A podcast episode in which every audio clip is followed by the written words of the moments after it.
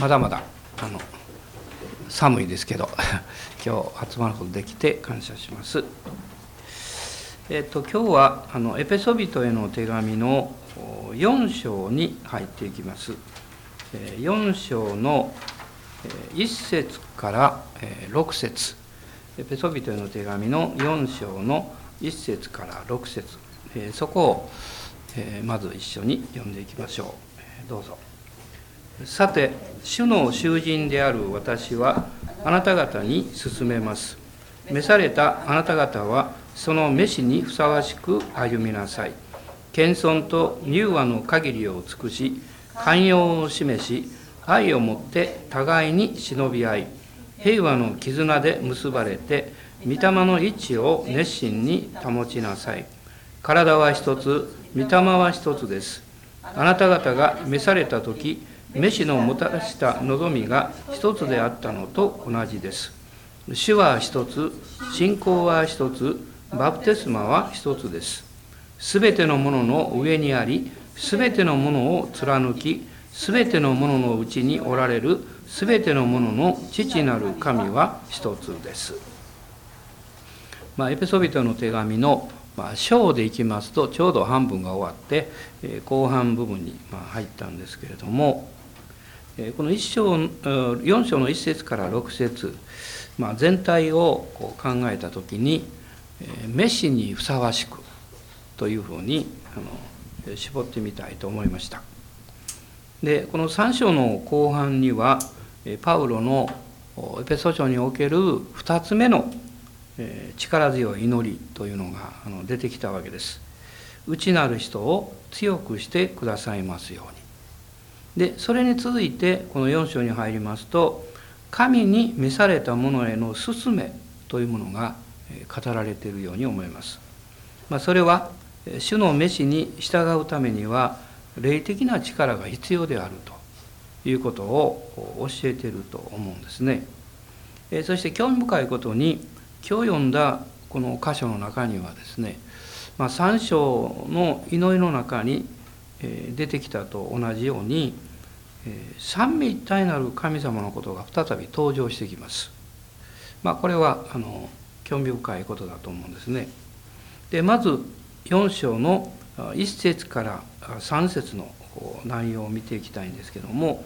ここでまずパウロは「主の囚人である私」というふうに言っています。彼は私はローマの囚人であるとは言わないんですね。私は主の囚人であると。つまりこれはどんな状況下に置かれたとしても全ては神様の御手の中にあって、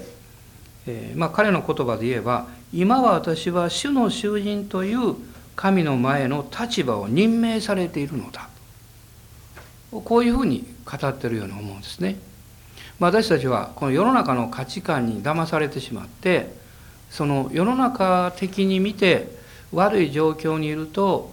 それはマイナスに見えるというかねそれ世の中の人がそう言いますしそういうふうに私たちは学んできてしまってるわけです。でも神様の見る視点から見るとですね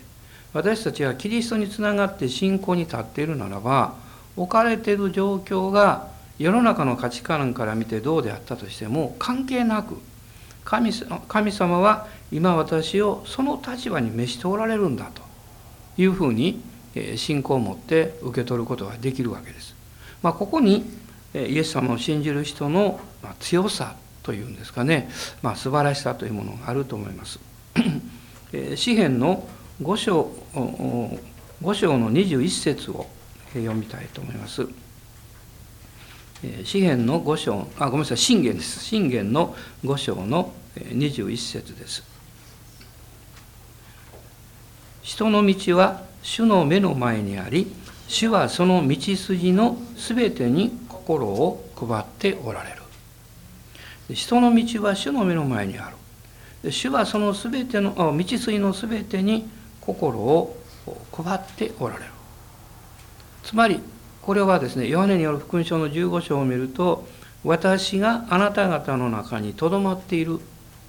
というふうに言ってもいいと思うんですね。主は私たちと共におられるんだと。でもう一つのことそれは私たちの側に求められていることですけど3章の同じ信玄の3章の6節あなたの行くところどこにおいても主を認めようそうすれば主はあなたの道をまっすぐにされる。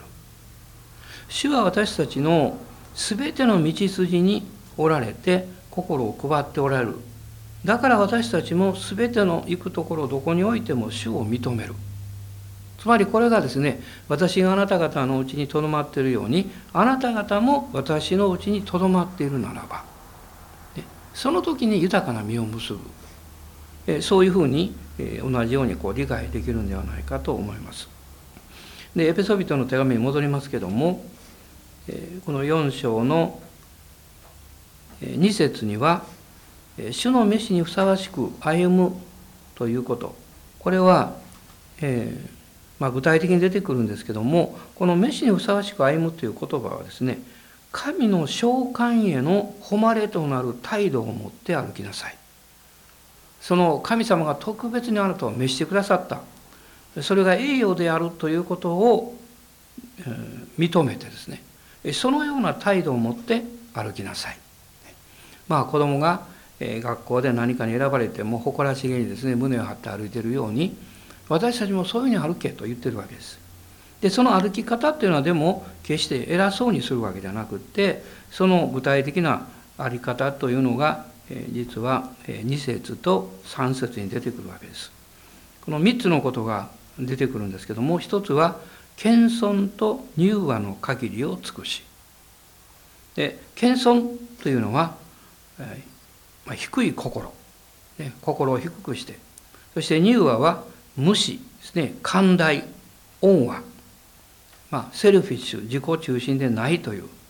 でその限りを尽くしとこう書いてるということはですねそれは自然体ではできないということだと思います。あの物事っていうのはあの自然まあ普通にこうできることとそのことを意識意識して決めないとできないこととあるんですね。でここで言われてることは決して自然にできるというよりもそのことを主の前において自分の姿というものを意識していくというかそのことがやはりあの最初は必要なんだと思います。もちろんそれを訓練された人はもう自然体のようにできるんだと思いますけどもみんなが初めからそういうふうにできるわけじゃないと思うんですね。えー、そして 次には寛容を示し愛をもって互いに忍び合いと書かれています。キリストの愛を生きるということなんですけど、まあ、これはちょうど3章の17節から19節の中に愛に根ざし愛に基礎を置いてそして生徒と共に広さ長さ高さ深さを理解する力を持つことによって人知をはるかに超えたキリストの愛を知ることができますようにというふうに書かれています。まあ、これはやはり御言葉に根ざし聖霊様の導きに心を開いていく中で私たちが神の御心天のお父様の心を知っていくことによって私たちが変えられていく。その歩みというものが導かれていくということを教えていると思います。あの例えば私たちが、えー、とってもあったかい人に出会うと自分の心もよりあったかくなります。自分よりも寛容な人に出会うとですね自分の寛容さが大きくなります。だから私たちがその神様ご自身のこのお心ご人格というものと出会っていくことによってそれが霊的に理解されるわけですねそしてイエス様の愛をそこで感じ受け取るようになっていくわけです。まあ、3つ目のことは、えー、締めくくりのような言葉ですけれども、えー、御霊の一致ということです。これは御霊による調和、まあ、霊的調和そして、えー、情緒的、まあ、思いの面における調和あの意見考え方ということとその人のその時に持っている感情というものは、えー、必ずしも一つではないんですね。ね例えばこういうことがあります。意見は違うんだけどその人の気持ちと一つになれる。ね、考え方は違うんだけどその人の感情をと調和できる。反対のこともあると思うんですよ。意見は同じなんだけどその人と合わないとかですね。それはその人との感情情緒の領域が調和がないからです。で私たちがこの信仰を持って共に歩くというのはですねむしろ前者のことだと思うんですね。意見や考え方というのは違っていいと思います。でもその人の霊的なあるいは情緒的なそういう面においては調和を持って歩くことができるそのことによってよりですね幅広いまた考え方の深い生き方というものがお互いに育っていくわけです。でこの生き方をですねこの「コロサイ人の手紙」の3章の2節の中でよく引用するところなんですけどもパウロは「あなた方は地上のものを思わず天にあるものを思いなさい」と言ってます。つまりここには「思う」と言ってるんですね。考えるとかその理解するんじゃなくてこの「思う」という言葉の中にはまあ日本語のイメージですぐ分かるんですけどもそこには調和でハーモニーがあるでその感情や、えー、その気持ちというものがあるということですね。で真理を真理と認めても、えー、その真理を認め合ってる人同士に不調和があるということも起こりうるわけですよね。でむしろこう霊的な歩みキリストの体である教会の歩みというのはやはりその調和の方が優先されるべきだというふうに思うんですね。でその調和というものがあるとやはりそこにお互いにあるこの信頼とか愛情というものが成長していきます。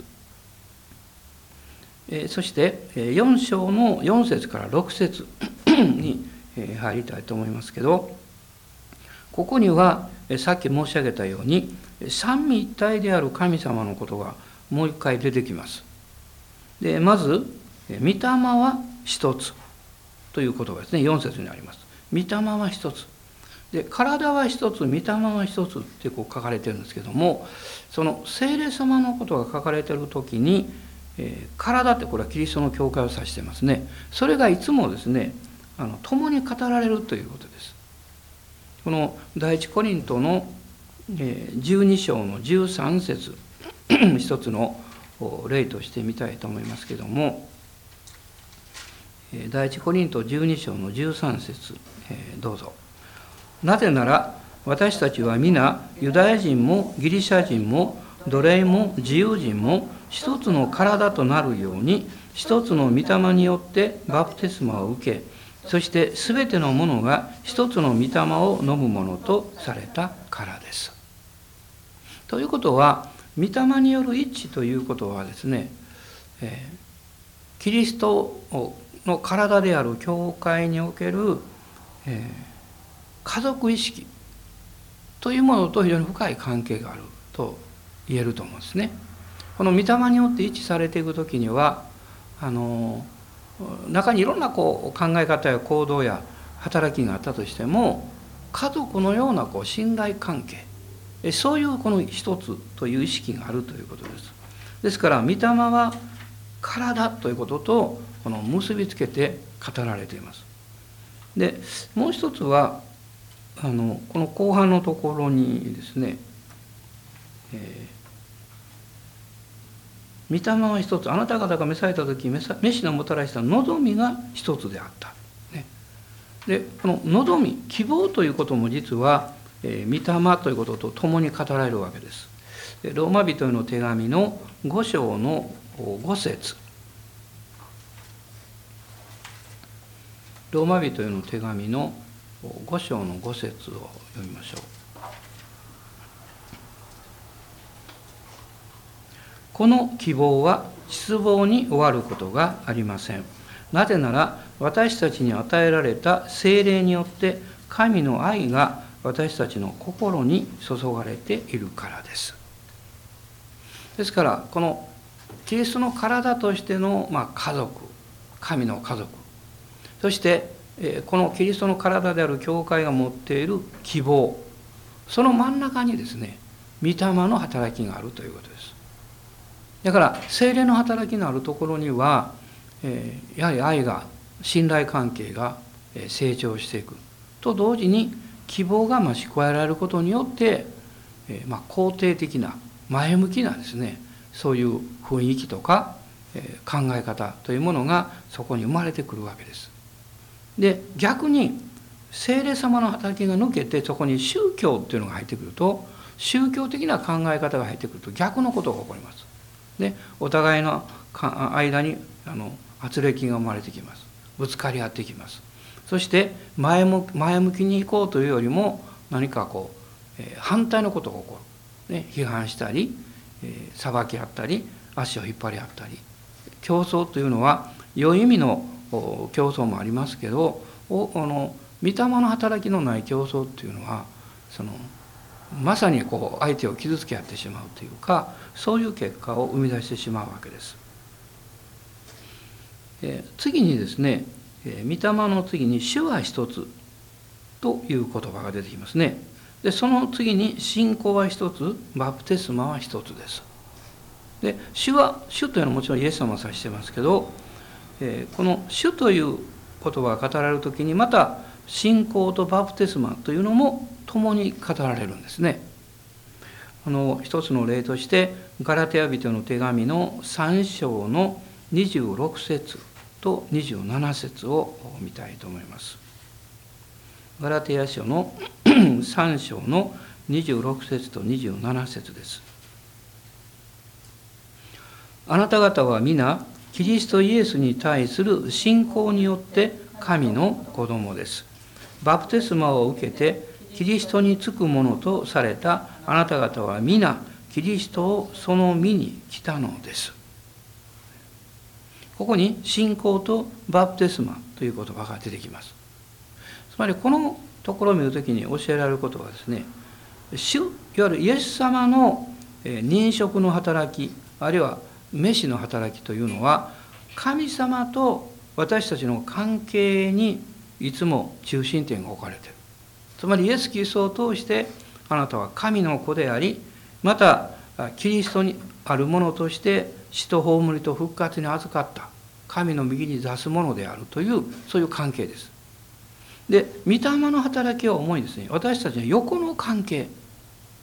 その父なる神様との縦の関係と同時にお互いの神の子同士、まあ、神の家族としての横の関係ですね。その働きの中に、えー、多くの、まあ、領域があるというんですかね。関わりがある。ですからここには、えー、あごめんなさい。えっ、ー、と、えーローマ書の5章の5節の中に、え精霊によって神の愛が注がれているからであると書かれてますね。まあ、それは私の注がれているっていうのは上から父なる神様から来る神の愛が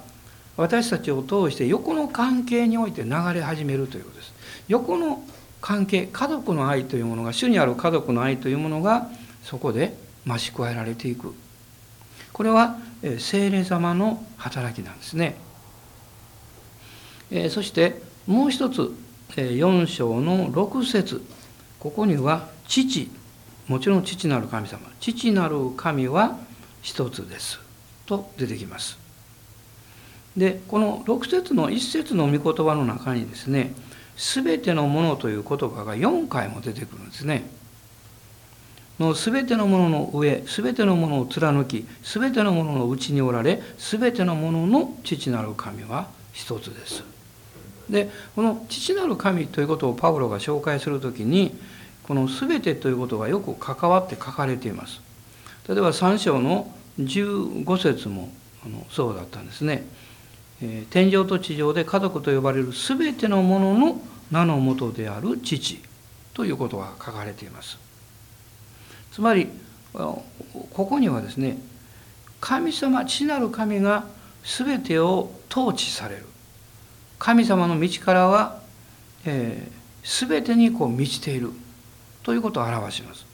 で第一コリント12章の6節にも実はそのことが出てきました。えさっき開いたあの12章ですけどこの12章の4から6にも三位一体の神のことが出てくるんですねえ。御霊の働き主イエス・キリストの奉仕そして神の働きでこの6節働きにはいろいろな種類がありますが神は全ての人の中で全ての働きをなさる同じ神です。まあこういうふうにですね父なる神様は全てのものの上にあり全てのものを貫き全てのもののうちにおられるまさにこう全知その全てを治めていらっしゃる方そういう存在であるということをここで パウロは語っていますつまりこれはですね一節からの御言葉を通して考える時に神様からの召しというのは人間から出たような小さなことではないんだと言ってるわけです。このような偉大な神が罪深い小さな私たち一人一人を召し出しておられる。私たちが何に選ばれるかというのはですね誰によって選ばれたからにかによってその名誉の意識が変わってくるわけですね。どういうことをするように選ばれたということもすごく大きなことですけど誰が選んでくれたのかで私たちの証明というものが神様に従っていく飯というものがですね、えー、その内容をこうまあ充実していくというかあるいはそれを継続していく最も大きな力は私はこの偉大な父なる神様そしてイエス・キリスト聖霊様によって選ばれているんだという。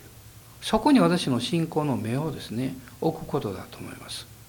そしてその神様が語ってくださった飯選びというのは何年経っても何十年経ってもですねその人の心の中から決して消えることはないんです。